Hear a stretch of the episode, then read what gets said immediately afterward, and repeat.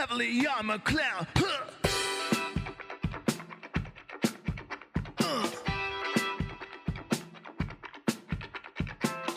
Hey, what's up, guys? Welcome back to another episode of the Bitcoin Echo Chamber. Today's episode is going to be with the CEO of Gab, Andrew Torba. Andrew is a really awesome guy, and I think you guys are really going to like this interview. I really, really enjoyed talking with Andrew.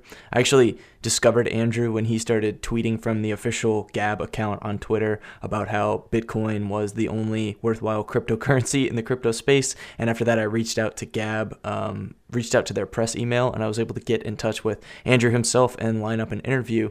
This is actually the third and final remastered episode of the Bitcoin Echo Chamber. I recorded this back in January for Decentralized TV. So from here on out, it's going to be all brand new exclusive content after this episode. Uh, the next one after this is going to be an interview I did with Peter Saddington about yen. Then after that, I did an interview with Lightning Koala. And I have another interview coming soon with a guy named Jeff Vandrew, who I think you guys are going to really like to hear from. He's a pretty interesting guy.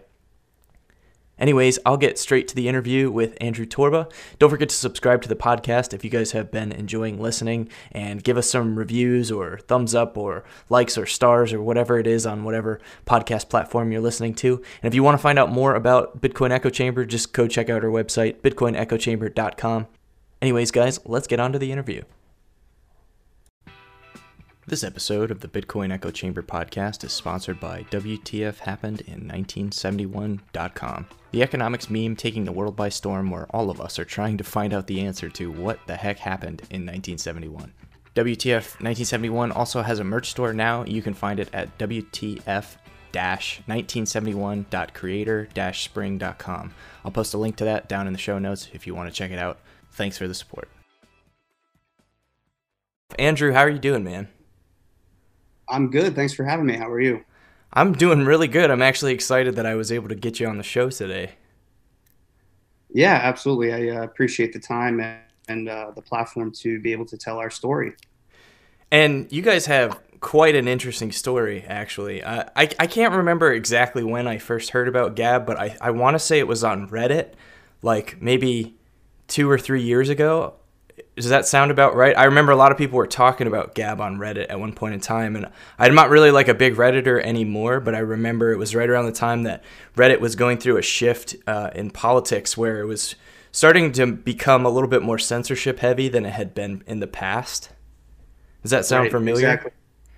Yeah, yeah. We uh, we launched in August of 2016, so about two and a half years ago. And um, you know, speaking of that shift that you personally witnessed on Reddit, I also witnessed that starting to happen on Reddit. I was a, pretty big Redditor myself before I launched Gab, and once I launched Gab, I kind of dropped off from other social networks. But you know, what I had noticed in um, you know 2015 and 2016 was this rise in censorship uh, from every big tech platform, whether it be Google censoring and manipulating search results, um, you know, YouTube, uh, which is owned by Google, doing the same thing and altering different trends and rankings of different videos. Um, you know, Twitter uh, also messing with uh, trending hashtags and shadow banning and all sorts of nonsense that has since come out since that point in time. Um, but really, the big thing for me was when I saw that Facebook was um, manipulating, um, you know, their trending topics or their, you know, top news section that they used to have back then, which at the time was, you know, viewed by over a billion people every month.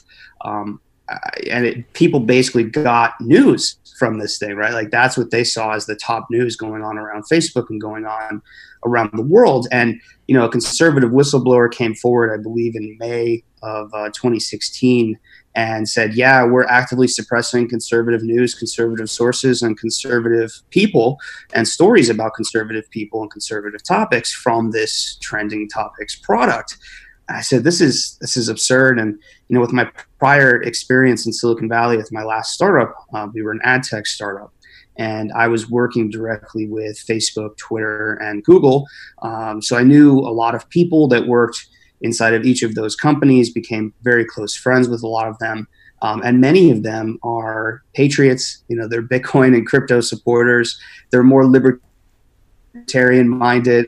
Uh, you know, they believe in all the things that Gab and, and typically the Bitcoin and crypto community in general tend to believe in, which is individual liberty, you know, free expression, uh, fundamental human rights, um, all the things that we are fighting for here. So, you know, I, I spoke to these folks and I, I, you know, told them about some of the trends that I was witnessing with the rise of censorship on these platforms that for so long uh, had championed free expression around the world.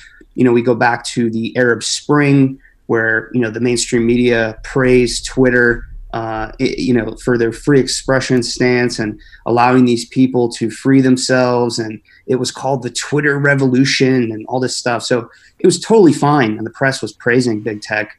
Um, you know, when different people from around the world were freeing themselves from tyranny. But when the United States, when the UK with Brexit, when you know this populist movement that's happening across the globe started to happen and the people in western countries started to do the same thing to fight for sovereignty and to fight for freedom. Um, you know the, the mainstream press couldn't have that and big tech couldn't have that. So that's where we see this rise in censorship coming from.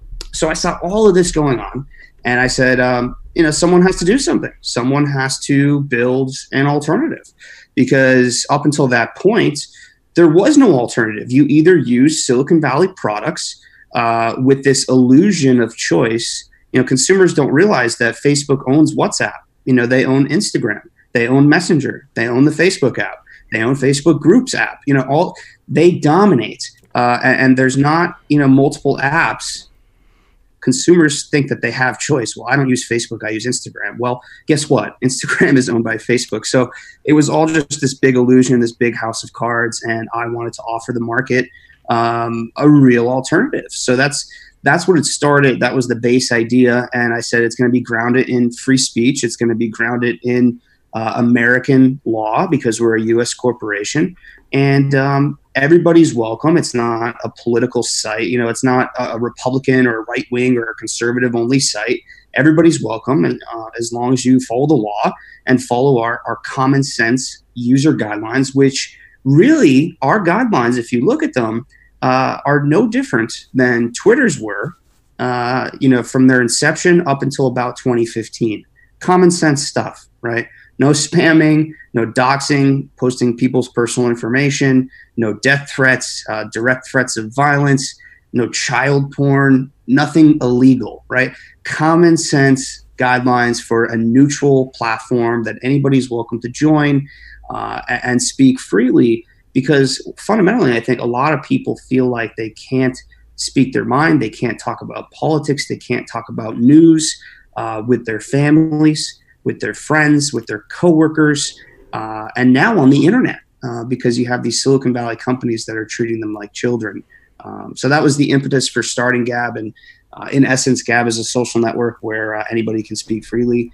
Um, it's kind of a hybrid of, I would say, Reddit and and uh, and Twitter. Although we allow 3,000 characters, you can edit your posts, et cetera, et cetera, et cetera. So that, in a nutshell, is Gab and, and the inception of, uh, of how Gab got started.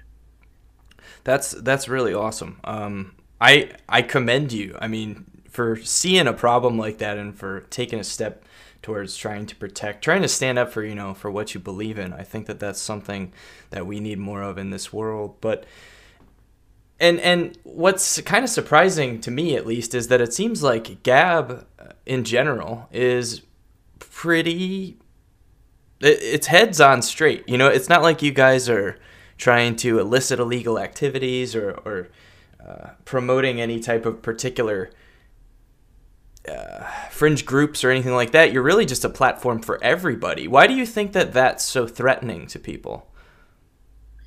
Well, I think it's threatening to those in power because the only way that uh, an individual, uh, which is, you know, we're trying to empower individuals versus, um, you know, treating people as collective groups um, you know, the only way to in, in, speak truth to power, the only way an individual can speak truth to power and really make a difference is if you have a, a free and open exchange and marketplace of ideas.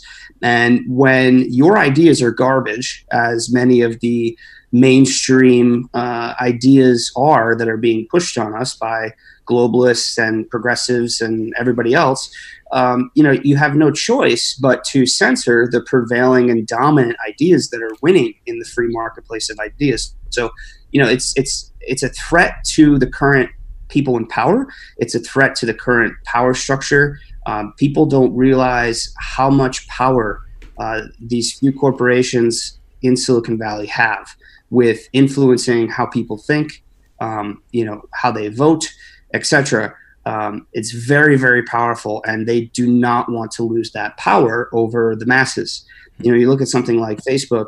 There's two billion plus people allegedly. You know, hundreds of millions are most likely bots and fake accounts, etc. But it's still a lot of people, right? Mm-hmm. The majority of the uh, connected internet is, uh, you know, has a Facebook account.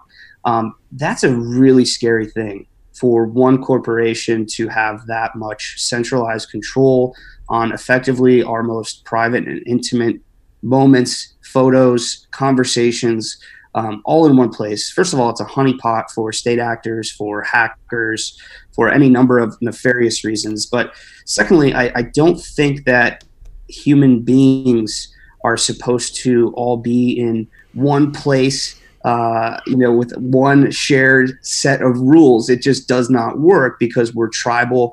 We have different cultures, we have different values, we have different belief systems. So you cannot put billions of people in one spot and expect, you know, with one set of rules, um, you know, that is that are enforced by one specific group that has one shared ideology uh, and expect everybody to get along. It's just not going to happen. So what I see happening is uh, the fragmentation of uh, social and online communities.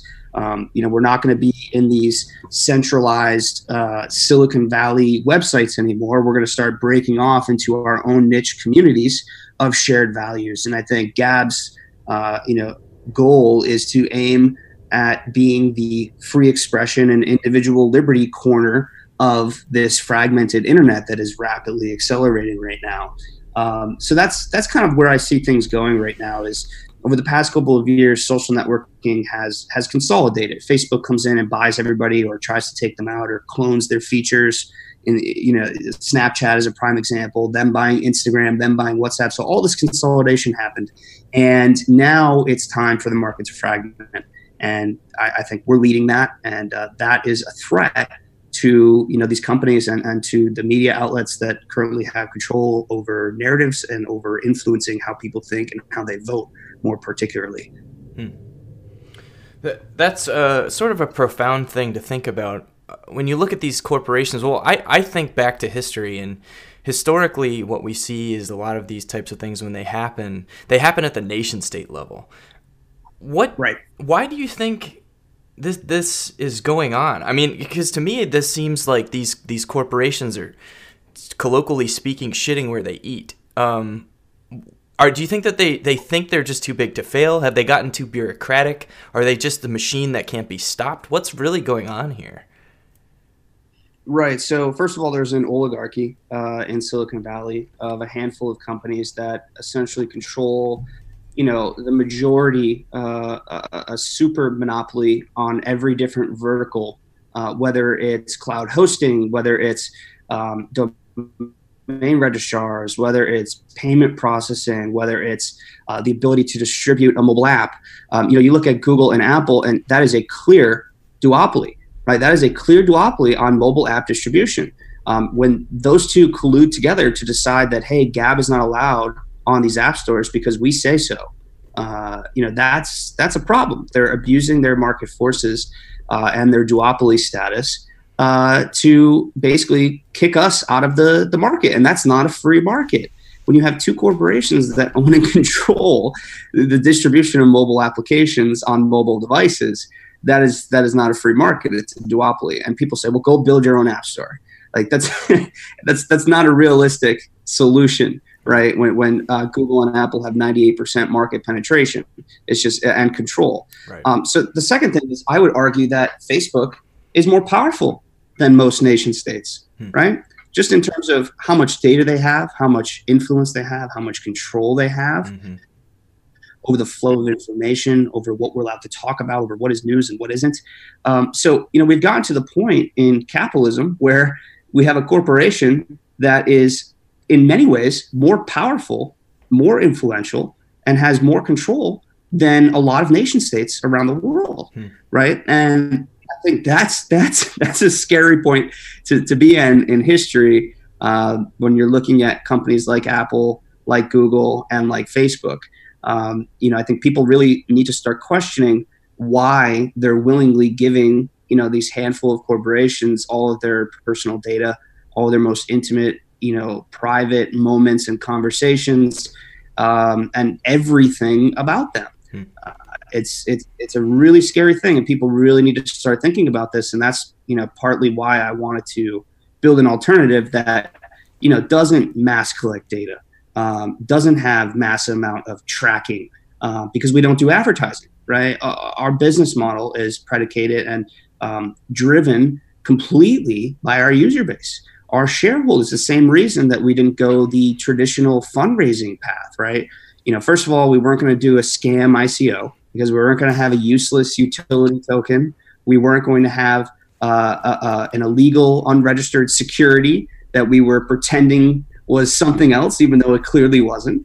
Uh, and then, secondly, we weren't going to go the other traditional route, which is you know raising money from uh, venture capitalists or a bank or you know other institutions, and then those guys you know own and control you and and and puppeteer you. And I've played that game. I've seen that game be played many a times. So I said, no, we're going to open up our funding to our users. So our users are our shareholders, hmm. right? Our users are our customers. Our users are our, our, our check and balance, right? So we're not mass collecting them. They're not the product. They're paying for a service or they're paying to be a shareholder, to be a part of the company, to be a, a part of the company's success. And um, when you have incentives aligned like that between your community and between the, the corporation and between myself answering directly to the community, um, it's a very powerful thing. Hmm. Uh, and, and it, it, creates transparency, it creates accountability, and it holds us again. The accountability is the big thing. It holds us accountable to our mission of defending, you know, free speech and free expression uh, for all people. Hmm. Well, I'm glad you touched on the the Gab token because I was going to hit you with that in a little bit. So now I can just cross that off my list. We don't even have to go down that rabbit hole. Um, but now, you you talked about the duopoly in Silicon Valley, and you talked about just the amount of control that these corporations have over what we're allowed to express online. And um, we here at Decentralized TV know that all too well. We, we've been pretty much completely demonetized since day one, and this is the second channel um, that our creator has kind of had to bootstrap because of censorship. So I know, uh, Andrew, you guys at Gab, you have had a lot of experience with this type of censorship. Can you give us some examples, like specifically what you guys have have been through? Sure. Yeah, we've we are probably the most censored and no platformed uh, tech startup, and certainly social network and potentially website in the history of the internet. Uh, we have been banned from both app stores for quote hate speech although anybody who is on the internet on any major social platform can find plenty of hate speech in much higher volumes uh, on Reddit, on Facebook, on Twitter, etc. Uh, so that was the first level of censorship and, and, no platforming that we experienced is you know you're not allowed to participate in our duopoly of mobile app distribution on both app stores uh, then we had our dns uh, you know threatened to seize our domain if we did not uh, you know censor certain political posts that were pretty edgy, but they weren't, um, and probably pretty offensive, but they weren't illegal, right? They were certainly protected by the First Amendment. They were certainly protected by uh, our guidelines. Um, and we refused to do so. So we had to find a new domain registrar within 48 hours. Wow. So we were censored at the App Store level, the uh, DNS level. Um, then we move on to hosting where we had our cloud hosting provider, Microsoft Azure, uh, essentially do the same thing. Say you need to remove these posts or from this individual user, or uh, we're going to cancel your multi-year contract that we have with you. So uh, we just you know started negotiating with them and, and, came to an agreement where we would end our contract and just move providers because we weren't going to have uh, our hosting provider uh, you know, tell us what content that is that is legal uh, is allowed and not allowed on our website. Um, we moved to new hosting providers who uh, then also uh, proceeded to kick us off within, I think, six to eight weeks. Um, we lost uh, PayPal, we lost Stripe. So then we moved into uh, you know crypto payment processing, and then we got banned from Coinbase. We got banned from BitPay. I personally, not only the company account, my personal accounts uh, at Coinbase, my personal accounts at Square's Cash App were also banned. Um, so you know they're not only going after the, the company, but they're also going after me personally, uh, simply for creating a, a, an alternative platform that allows anybody to join uh, and, and, speak freely within their fundamental human rights and First Amendment rights uh, and privacy rights uh, as protected by the United States of America's laws. So you know it's it's a really we are a part of the the canary in the coal mine for censorship on the internet and for unpersoning on the internet. I mean, you look at you don't have to agree with Alex Jones, you don't have to like Alex Jones, but when you look at what they did to him and how fast they did it, mm-hmm. where they removed every video, I think 30,000 plus videos from YouTube, mm-hmm. every video he's ever done, every post he's ever made across any platform was instantly scrubbed. And if they can do that to uh, you know someone with a platform as big as his, uh, they certainly can do it to any individual or any other corporation. Um, and in a blink, you're scrubbed from the internet. And that's not a world that I want to live in. And I don't think it's a world that most people want to live in. So, um, you know, outside of that, we've been banned from, you know, things like Medium, which we were using from our blog, um, a lot of third party services that we were using for like push notifications and, you know, other, um, you know, back end stuff that is required to make the site run. Um, you name it. And, and we've been, you know, no platformed or, or censored or banned uh, from it at every single level of the internet infrastructure stack. Wow. That's, that's incredible. So, you know, you mentioned Alex Jones, and you know, I think everyone's got mixed feelings about Alex Jones. Uh, I don't want to get into him specifically, but I, I think that the media or this corporate conglomerate, whatever you want to call it, has done a really go- good job at keeping people like Alex Jones on the fringe. So much so that when something like this happens, where he does get, because uh, I remember when that happened, I, it was like turning on a light, and every suddenly Alex Jones was gone. It was like he never even existed. I mean, it, it's yep, it's crazy. Exactly. I think a lot of people yeah, don't realize how powerful that is or that that level of censorship because they had a guy like him just so far on the fringe. The only people who really i think even realized that it happened were people that were already paying attention to him. Right. Exactly. Exactly. And that that you know that's the scary thing is is the power of the media and the power of these activist mobs uh, that in a lot of cases are actually fabricated. They're not even real people. You know, a lot of them use botnets and stuff to target corporations and just spam them all day long on Twitter, on Facebook, via email, etc., um, with this social pressure to ban or, or, or shut up or, or no platform certain individuals or certain corporations um, or certain organizations. Uh, that is uh, really, really, really scary stuff. And hmm. I just don't know how more people aren't standing up and fighting back against this. You know, that's the other thing that really inspired me uh, and inspires me every day to keep building Gab is you know, a lot of people like to talk about it and whine about it and say, oh, big tech is censoring us again but nobody, nobody is building, building a solution, right? And that is what we need to be doing right now is building alternative solutions to everything mm-hmm. to search which is something that duckduckgo is going mm-hmm. to uh, domain registrars which is something that epik.com our domain registrar is doing you know to alternative ways to distribute mobile apps or um, you know educate people on how they can um, natively install apps without having to be on the app stores, for example. You know, there's a lot of hurdles, but um, I think that there's hope, right? There's hope because there are people building. Um, Gab is one of them, but there are others who are now starting to get inspired and starting to rise up. But that's my big thing is like, stop whining, start building, right? You, you can whine all day. It's not going to change anything. You're whining in, in their, uh, in their living room, right? You're in the home turf of Silicon Valley, you know, complaining about Silicon Valley. Like, what do you think that's going to accomplish? So that's, that's my big thing is just, we have to start building and I think the the crypto community, the Bitcoin community, has been really good at that over the last decade, and I think that's only going to improve in the next decade. Um, and that's something that we're really excited about, specifically on the payment processing side, and that's really how we um, start to get into uh, Bitcoin. Um, you know, we've been accepting Bitcoin, and I've been personally uh, into Bitcoin and talking about Bitcoin since around 2012, 2013.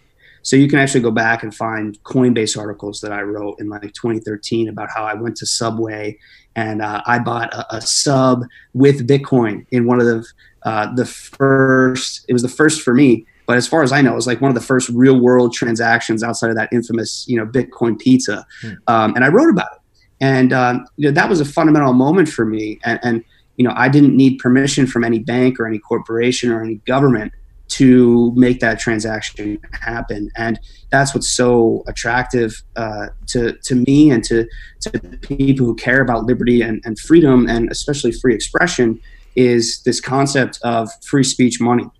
And I think that's the, the big rebrand that Bitcoin needs right now is, you know, when you're pitching Bitcoin to your grandmother, you know you can't say oh it's a you know peer-to-peer distributed decentralized sound money. You know you can't use any of the the typical lingo or, or talking points that we would have in you know bitcoin twitter crypto twitter you know reddit subreddits etc the, the the online community the crypto community online.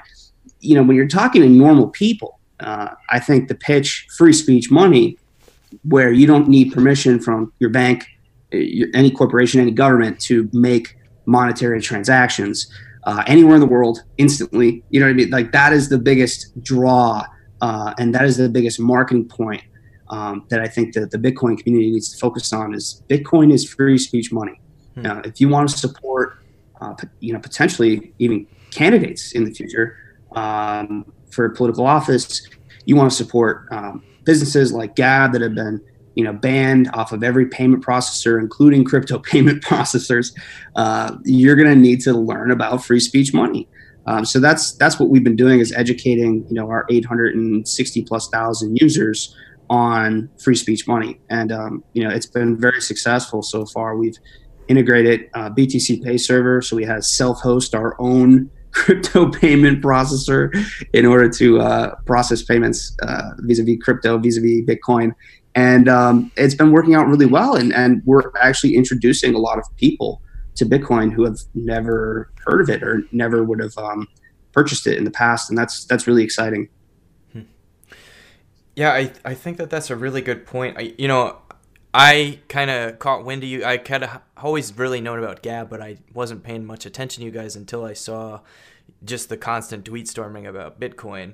Um, a because you were constantly ragging on all the shitcoiners, but B, because you were coining this whole free speech money phrase. And that really caught a lot of traction in the cryptocurrency community because right now things are just kind of I don't want to say boring if you're if you're paying attention to the right metrics, but a lot of people are sort of just beat down in this market, um, particularly like this this bear market of cryptocurrency and they needed something new to kind of rally around, something to like give them a little bit of energy to light a little fire under their butts. And I think that the free speech money thing is is really really good for that. I think that it's it's a much more it's like it's a much more catchy marketing phrase than than the whole sound money thing. As much as I love sound money, uh, and I, I think you bring up a good point too because I, I I don't you know growing up I certainly wasn't ever taught that money is a form of speech or that um, my ability to use money freely represents free speech. And I think that that might partially actually stem from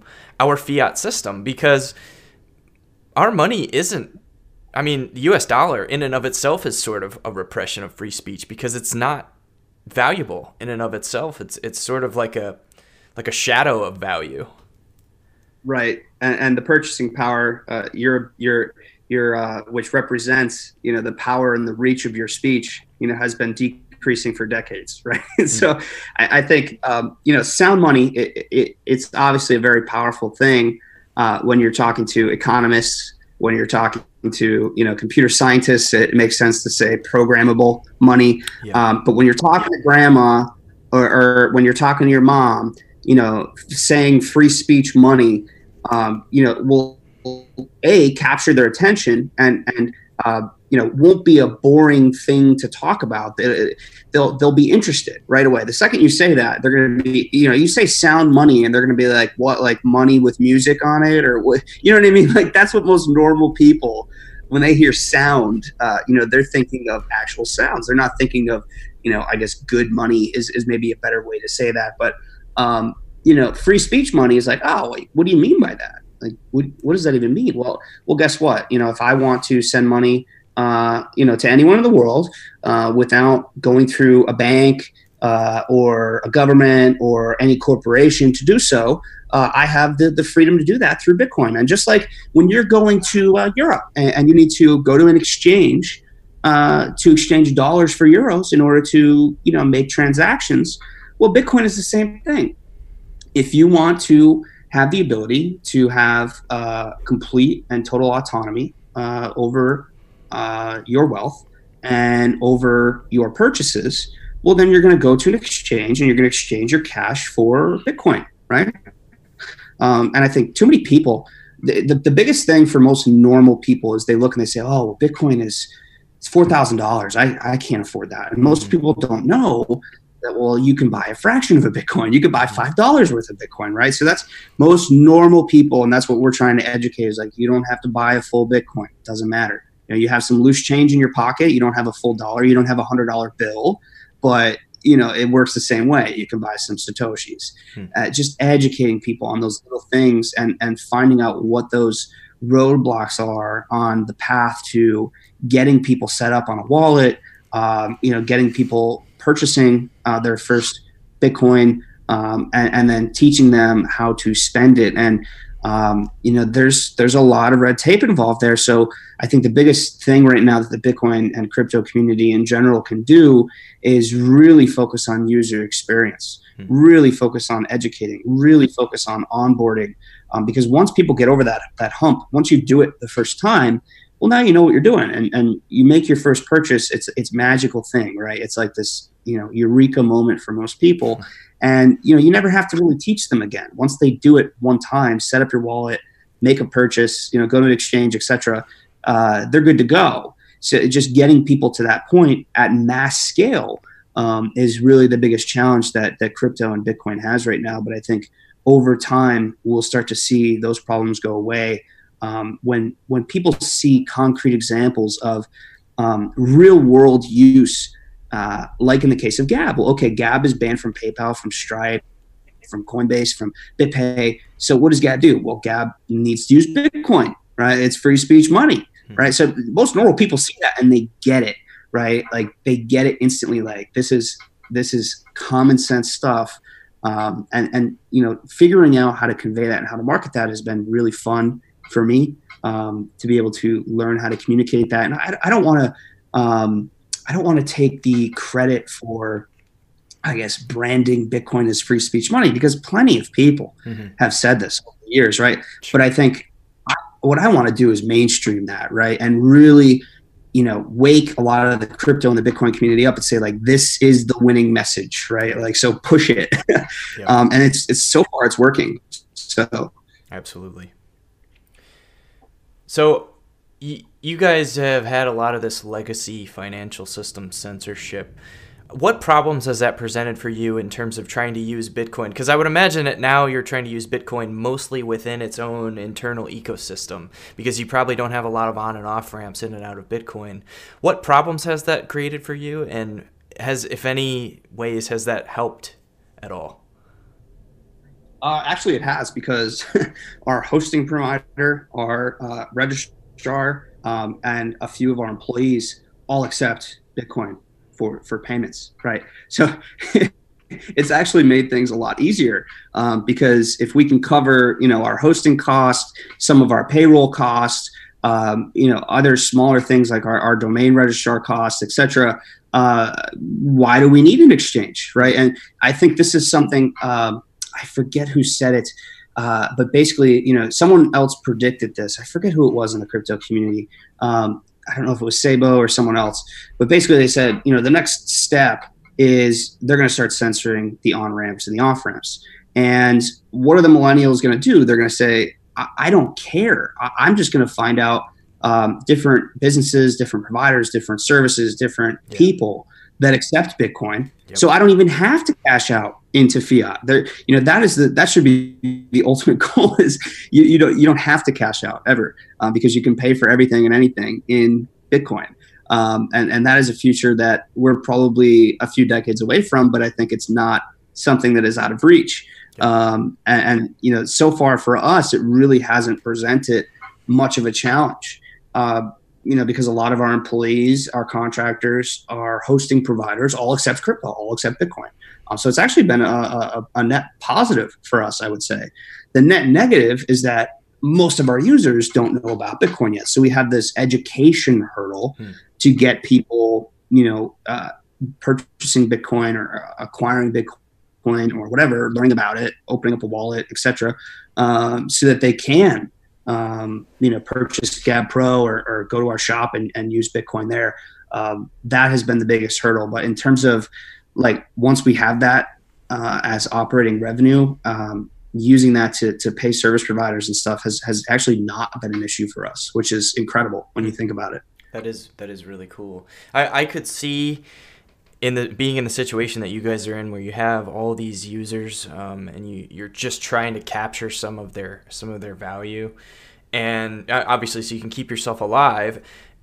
The that's a lot of commitment to ask from a user not just to to pay for your service to like help you keep the lights on.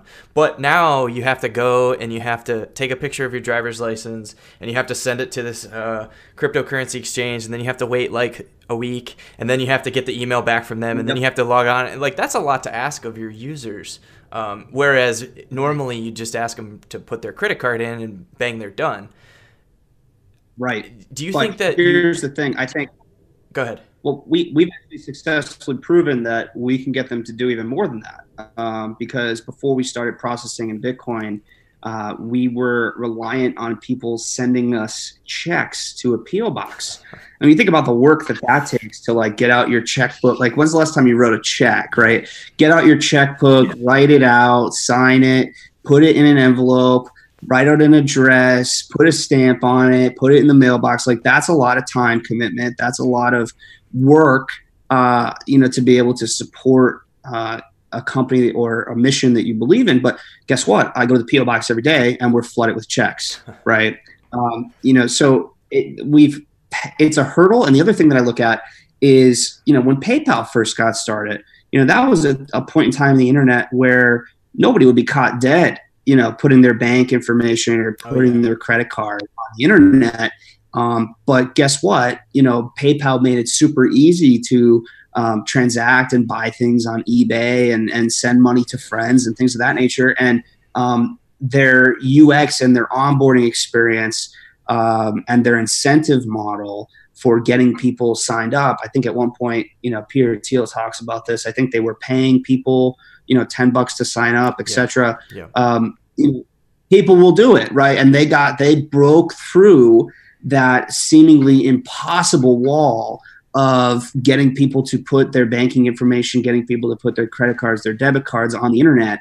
And they did it. Yep. And I think that if PayPal can do it, then there's no reason that the Bitcoin community can't come together to really nail onboarding, nail education, nail marketing, and nail that first time experience and simplify all of that um, that that should be the core agenda right now. Like everybody needs to stop like focusing on shit coins and on price and all this nonsense. Like focus on onboarding, focus on experience, focus on education, focus on marketing, focusing on message. Um, those are the things that the community should be focusing on. Uh, you know, if you want my two cents from uh, an outsider who's now integrating Bitcoin into his business.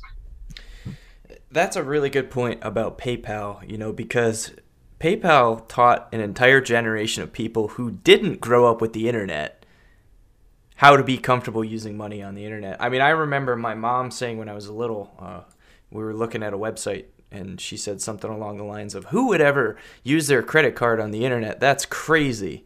And look at where we're at today. Um, but tell us more. You, you said we should focus more on Bitcoin and not the shit coins. Why? Why Bitcoin?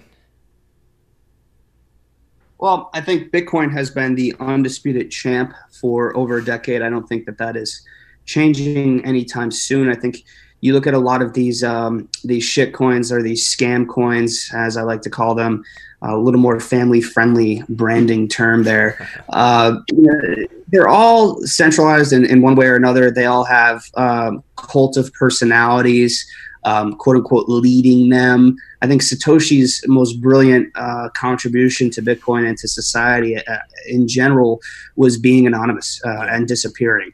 Um, the you know that that is such a, a powerful thing, and I think that um, Bitcoin is, has such a, a, large global community of people that have shared values and, and share in the values of what uh, Bitcoin really is, which again is, is free speech. Money is is is empowering the individual over the corporation or over the state.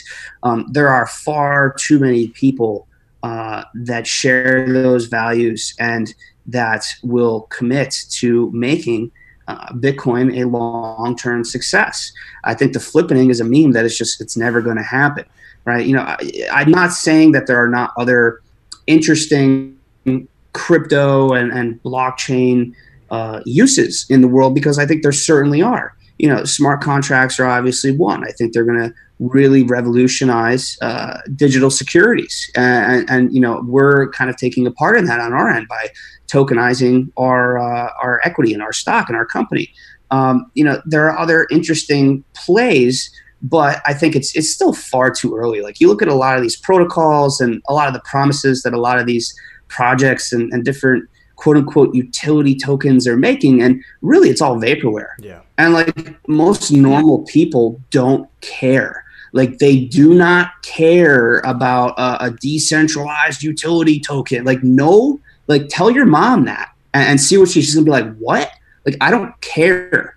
You know what i mean? Like they they you know i think the crypto community at large gets stuck in this um, ideological echo chamber and this filter bubble of the community at large and they forget about the outside world and they get so excited about these projects that you know you look at ethereum for example CryptoKitties i think had like 25,000 users or something at the peak in december and it just crippled you know the quote unquote supercomputer right? Like it's it's absurd. You know if gab w- was built on ethereum the ethereum blockchain uh, we would cripple the network instantly, instantly, right? So, you know, the, you can't make these grandiose promises and uh, all this nonsense when um, it's not grounded in reality. It's it's it's vaporware, um, and and I think that focusing on you know what is what has worked, what what is tried and true, um, and that is Bitcoin, it, it is the the right path forward.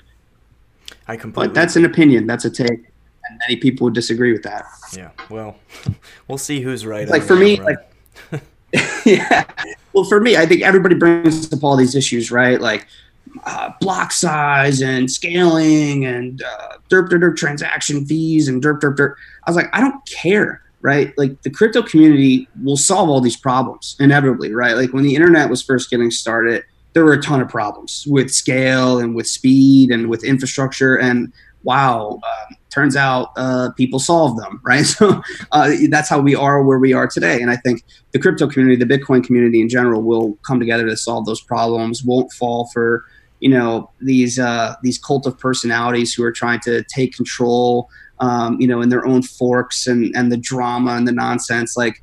That, that's not that's not the future. Um, the future is coming together and, and staying focused on the most important aspect of Bitcoin, which is the censorship resistant uh, free speech money. Um, you know that so far, uh, you know I've never seen another you know scam coin uh, that can promise that and execute on that um, at scale.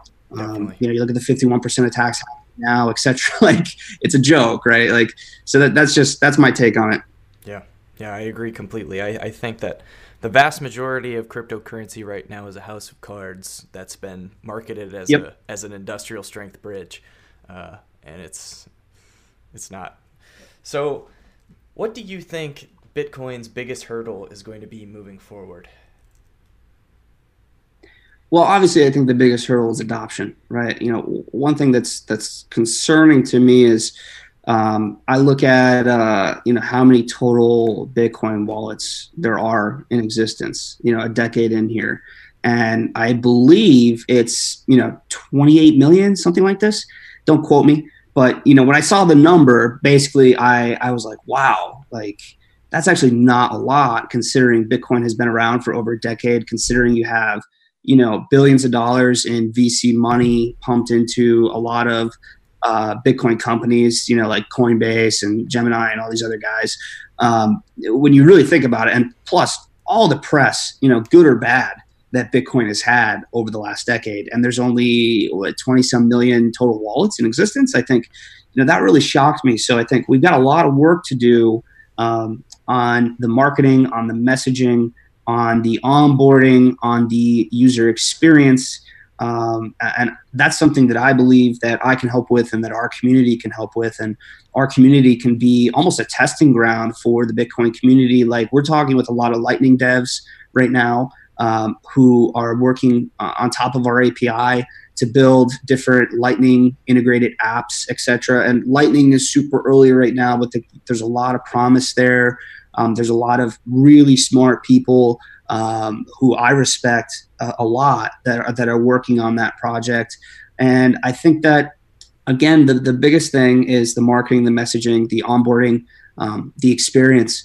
Those are the biggest hurdles right now for Bitcoin. And if the community comes together and stops, you know, arguing about shitcoins and uh, you know day trading and worrying about price and uh, all this other distraction, like it's all just a big distraction. It's all just drama. It's all just a waste of time. Center your focus on marketing, messaging, uh, onboarding, and experience. And I think that um, uh, the whole community will will uh, thrive uh, if if the community can focus on those things. Those are great points. So, Andrew, you got any anything else that you want to talk about today? Anything else you want to let the viewers know? Uh, get on Gab, folks. It's uh, gab.com. Uh, you can go and create your free account. And um, if you're interested, uh, you can upgrade to a Gab Pro account, which is optional uh, with Bitcoin.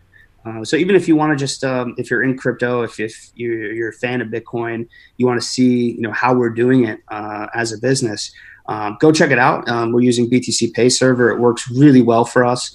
Um, I highly recommend them. That's another thing that I would highly recommend.